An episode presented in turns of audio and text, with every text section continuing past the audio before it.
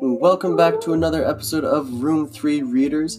We are again reading and talking about Refugee, and we just finished reading about Joseph. Joseph and his family were on a cruise ship to Cuba. Well, not really a cruise. Well, yeah, it's a cruise ship, but they don't get the cruise aspect of it. Going to Cuba as refugees, they got turned away. They also got turned away by the United States, so they were headed back to Europe. After they tried to overthrow the ship, which quickly got swatted down, they finally got access to four European countries, and Joseph's family was ending up going to France. So everything was going great. What do you guys think? How did this chapter turn out for Joseph? Or bad. Bad. Very bad. Again, very bad. Like usual, something went wrong again. To start, Joseph was put into school for the first time in months, and as a 13-year-old student, he got placed in a first-grade classroom because he couldn't speak French. So just because he couldn't speak French, he got put into a first-grade classroom, so he's learning everything that a first-grader learns, but he's learning it in a brand-new language. So he's made a promise to himself that he will learn French over the summer or die trying. And speaking of dying trying, he just so might have that chance. Why might he have that chance? What happened at the end of this chapter? Just when everything was bright and sunshiny, something had to go wrong. Jonathan?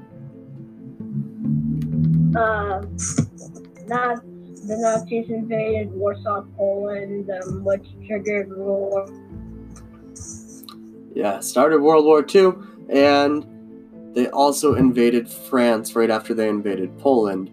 So Joseph and his family are now on the run again, fleeing the Nazis.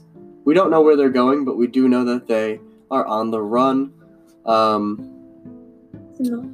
Yeah. Any predictions? Where do you think they're going to try to go? Are they just going to hide out in France, or are they going to try to flee to another country? Go to another country.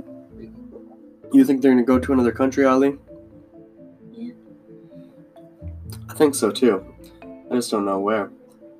So France is on the ocean. They could try to hop on a boat and get back to America, but I also assume that now the French citizens are also trying to flee because they're not trying to get killed by the Nazis either. So it's got to be a crazy time for them.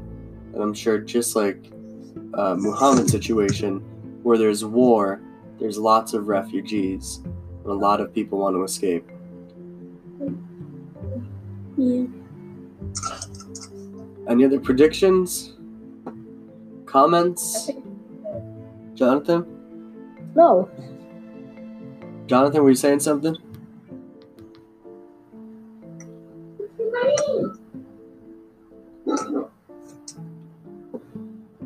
To England.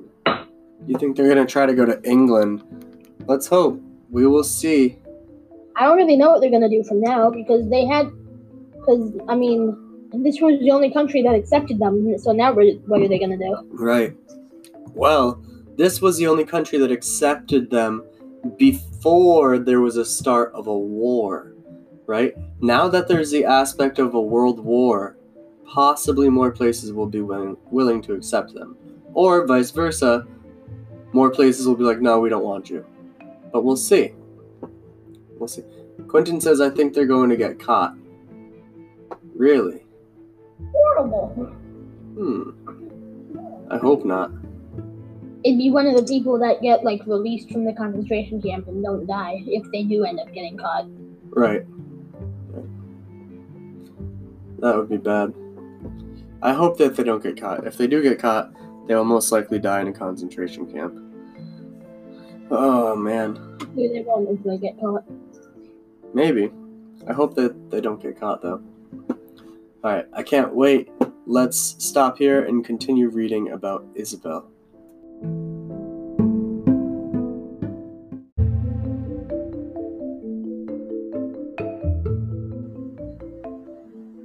Alright, so that was probably the most intense chapter of the story, or at least of Isabel's so far. Even more intense than Ivan dying. That was crazy. We finally found a connection in this story. Does anybody else want to explain the connection?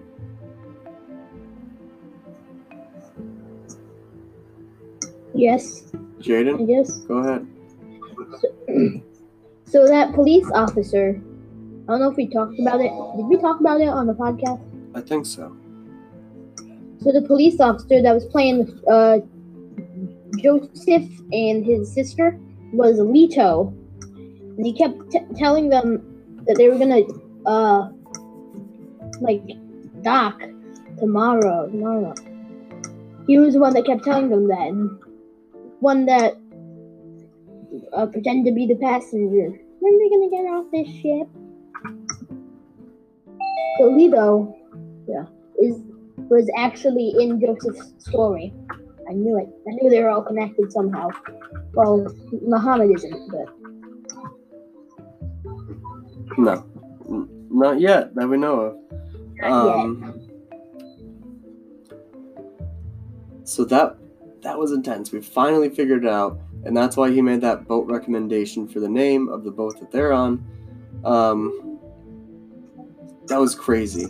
I can't believe that we finally found that connection, that he's not related to Joseph, but their stories are intertwined because he was on the boat, the St. Louis, during its time in Cuba. Not only was he on it, but he was like the important character that was on the boat while they were in Cuba.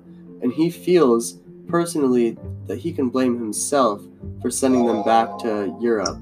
He feels terribly about it, that he had to send that boat back to Europe. So that's his shot at redemption, is he's jumping overboard. Isabel finally gets why he was saying mañana, mañana, mañana for weeks. She understands now, but she's obviously upset because she's now watched her grandmother pass away in the waves, and her grandfather just jumped in to kind of surrender himself to the Coast Guard. So he turned himself in to save the family. His shot of redemption, like Jaden said, can make everything better so they can live a better life. And he is now destined to go back to Guantanamo Bay and possibly back to Cuba. Which, I mean, he kind of never really wanted to leave Cuba. If you remember back in the beginning of the book, he said that he wanted to stay. And his family was like, no, we're taking you with us. Remember that? Yeah. Yep. Alright, so there we are. Let's read about Muhammad and see what's happening to him and where he's going to be sent to.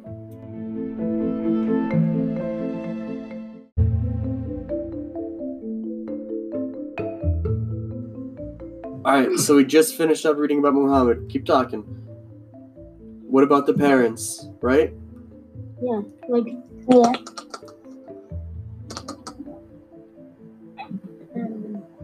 So, what about the parents means, let's kind of catch people up that weren't reading along.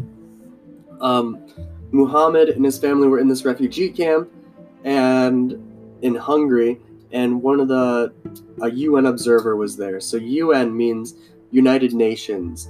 And they're there to check out the living conditions and see how the refugees are being treated. So as the UN person's there, Muhammad's like, you know what I'm going to do? I'm going to make that UN person notice me. Which is big because Muhammad likes to be invisible. He doesn't want to be seen. But now he's chosen, you know what? I want to be seen. Alright, bye Tony. So he wants to be seen, so he decides he's gonna walk right up to the observer. Nothing happens, so he's like, you know what? I'm gonna open the door. And he pushes on the door, and he opens it, and what happens? He just takes the guard. The guards start like, hey, no, not allowed.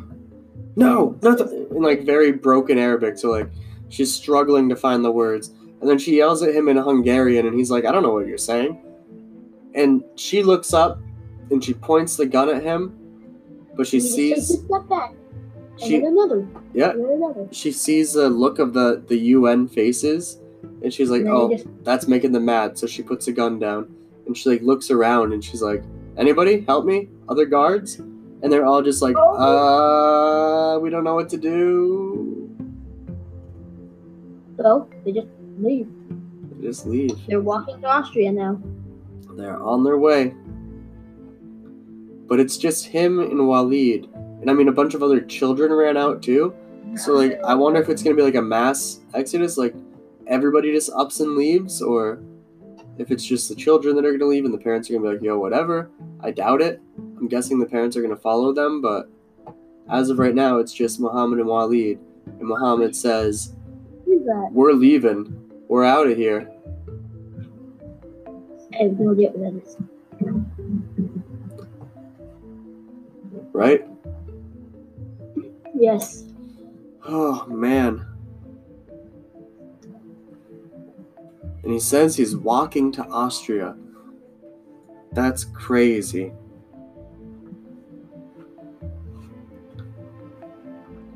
Are they going to make it to Austria? I predict something else is going to happen.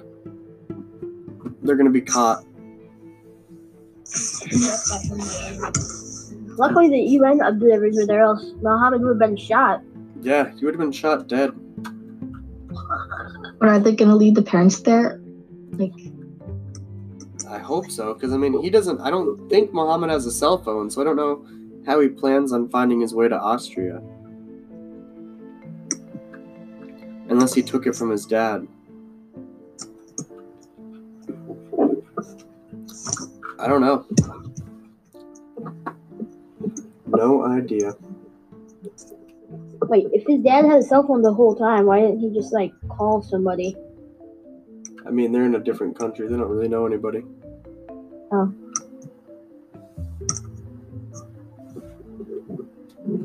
And they might not have service because they're in a different country.